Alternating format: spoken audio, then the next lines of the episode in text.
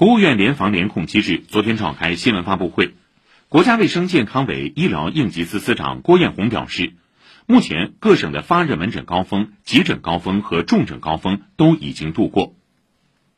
全国发热门诊诊室的就诊人数到1月17日较峰值下降了94%，已经回落到了12月7日前的水平。那么全国的急诊高峰就诊人数是在1月17日较峰值下降了44%。那么全国在院的阳性的重症患者人数是在1月5日达到峰值之后持续下降，在1月17日较峰值数量下降了44.3%。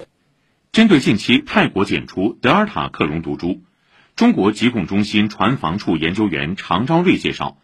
该毒株 XAY2 为奥密克戎变异株 BA4、BA5 和德尔塔变异株 AY45 的重组体。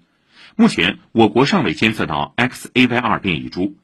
中疾控将继续跟踪国际动态，进一步加强输入病例和本土病例新冠病毒变异株的监测，及时开展分析研判。